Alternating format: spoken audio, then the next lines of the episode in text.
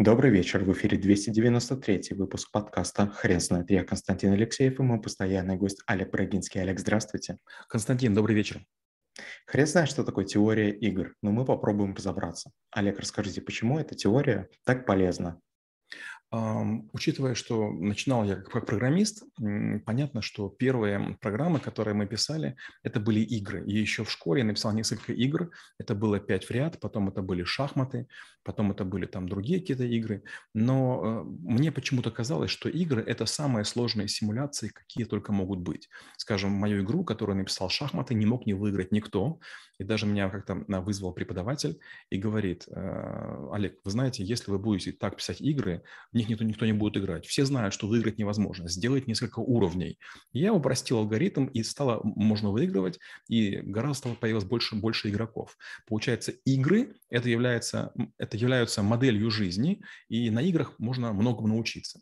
С другой стороны, позже я работал на Raven Software, я работал на Activision, на Blizzard, и мы программировали для Warcraft, для Hexen, мы программировали для Vanduka, Дюк Нюкем, извините, вот, какие-то вещи. И да, для кого-то это были культовые игры, а мы всего лишь были одни из разработчиков. Опять же, я в этом не участвовал в проекте, но у меня друзья есть в Фейсбуке, с которыми мы были там почти одногодками, они были чуть помладше, они работали для казаков. Это сейчас команда находится в Австралии. Вот, и получается, что игры, они меня немножко изменили. Я вдруг понял, что действительно вот в игре есть понятно, как стамина, бодрость. И игрок в начале раунда, он бодрый, а потом при соприкосновении с разным предметом он теряет бодрость. Чем больше идет, тем меньше теряет силы. Вдруг находит аптечку или там какую-то еду, подкрепляется, и у него появляется бодрость. И я вдруг подумал, а ведь и в жизни так происходит. То есть формализация жизни через игру, она приводит к пониманию глубинных механик. Опять же, в игре ты с кем-то сталкиваешься и не знаешь, это друг или враг. А потом через время понимаешь, ага, этот друг, а этот враг. Насколько сильный друг, насколько сильный враг. То есть как только я понял вот теорию игр вот на таком бытовом уровне, я свое поведение изменил. Потом, конечно, когда мы учили теорию вероятности, когда мы учили другие всякие вещи, мы программировали искусственный интеллект, мне пришлось ознакомиться с трудами Нэша и с трудами других ученых, которые говорили про кооператив, поведение, некооперативное поведение, игра с нулевой суммой, суммой отрицательной, с интересом третьего игрока и так далее. Я вдруг понял, насколько это очень сильно, насколько это круто. Дело в том, что, например, когда мы занимались переводами русско-украинскими, русско-английскими, когда мы пытались сравнивать законы, скажем, Германии и Украины, когда мы другие вещи делали, очень часто я применял игровые методики. То есть игры настолько сильно являются двигателем научной мысли, что это прям невообразимо.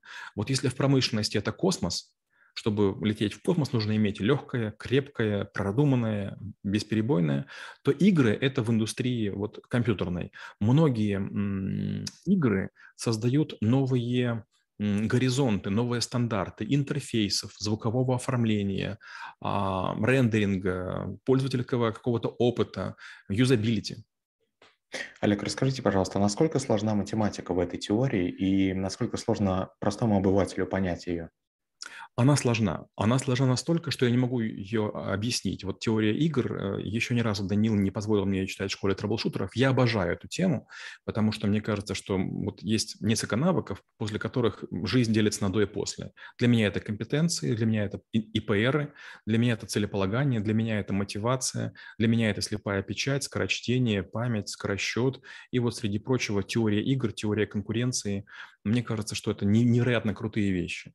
Но при попытке объяснения я сталкиваюсь с тем, что людям тема интересна, но механики чересчур сложные. Если вы не знаете логику, если вы не знаете теорию вероятностей, то теорию игр познать невозможно. Дело в том, что в теории игр самое важное – это доказуемость. Не запомнить, не поверить, а понять.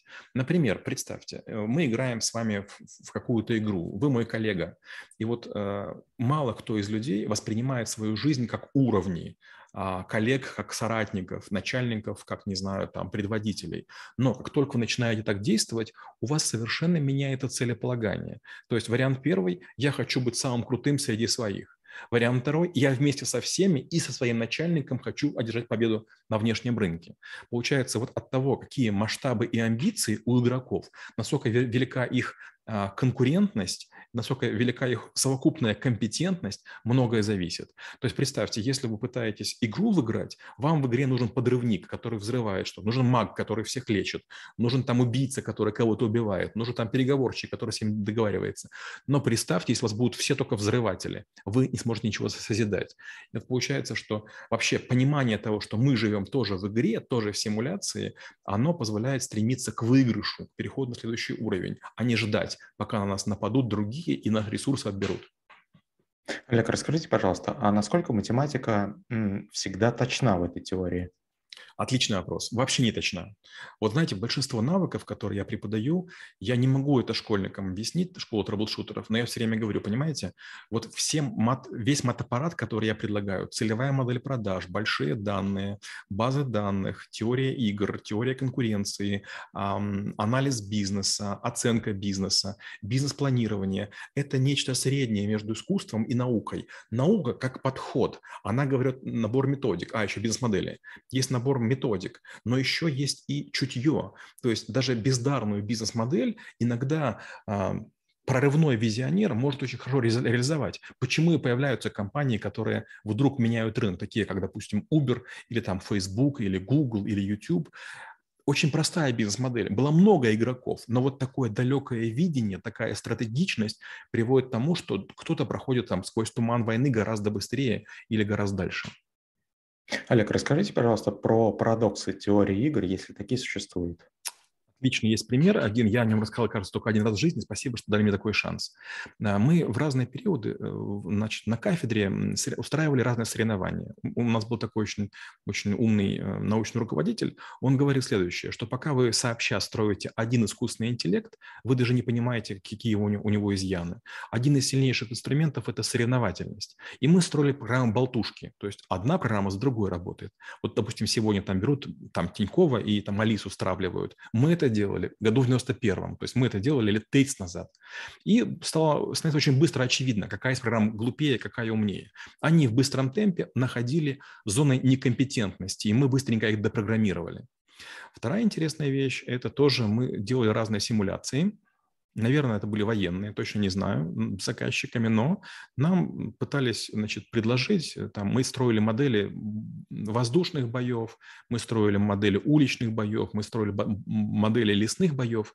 И вот как только мы начинали давать этим нашим ботикам, солдатикам, там, квадратикам или там, кружочкам или шарикам, понятно, что у нас не было никакой визуализации, давали искусственный интеллект, самый большой парадокс, который нас просто отрезвил, мы прям сделали там статьи, штук 10 на эту тему на разных языках, машины отказываются убивать друг друга. То есть в какой-то момент машины, которые не должны друг друга щадить, начинают отказываться от битвы, то есть в разные периоды, не согласуясь друг с другом, разные искусственные интеллекты, написанные разными аспирантами, они вдруг начинали избегать войны. То есть сначала они друг друга мочили, убивали, уничтожали, взрывали, там как-то нарушали коммуникации друг другу, а потом они вдруг при столкновениях делали вид, что это не они, и расходились. И мы не могли потом повторно их стравить. И когда мы это рассказали научному руководителю, он говорит, годов 70-х это программируется, и всех аспирантов это как бы удивляет. Но говорит, я об этом уже знаю лет 20 там, или там около этого. Это прям странный парадокс. То есть люди готовы воевать, а машины нет. Звучит, как будто нам стоит поучиться у машин. Олег, скажите, пожалуйста, каким образом можно систематизировать теорию игр таким образом, чтобы она мне помогла в работе, например? В работе вам не нужна теория игр, в работе вам поможет геймификация. Тоже есть такой навык – геймификация. Гейм – это игра, а геймификация – это создание из жизни игру. Теория игр все-таки это про механизмы, про формулы, про модели. Это скучно, это очень для меня тревожно. Я обожаю этот навык, он очень прорывной. Но или я плохо излагаю, или он сложный, не знаю, в чем дело. А вот геймификация – это почти те же принципы, бездоказательно, на уровне голословности, такая а-ля болтология, но гораздо проще. Получается, что вот если вы прошли геймификацию, а потом приходите на теорию игр, вы понимаете некоторые вещи, я могу доказать их. Но в геймификацию, если я добавлю формулы, она превратится в теорию игр, и она будет неподъемной. Геймификация гораздо проще, гораздо интереснее. То есть геймификация – это построение жизни, как я уже говорил, с 6 или 7 принципами. Первое – это есть уровни. Второе – чем дольше играешь, тем повышается мастерство. Третье – есть подкрепляющие бонусы. Валюта, мили, кэшбэки, все что угодно.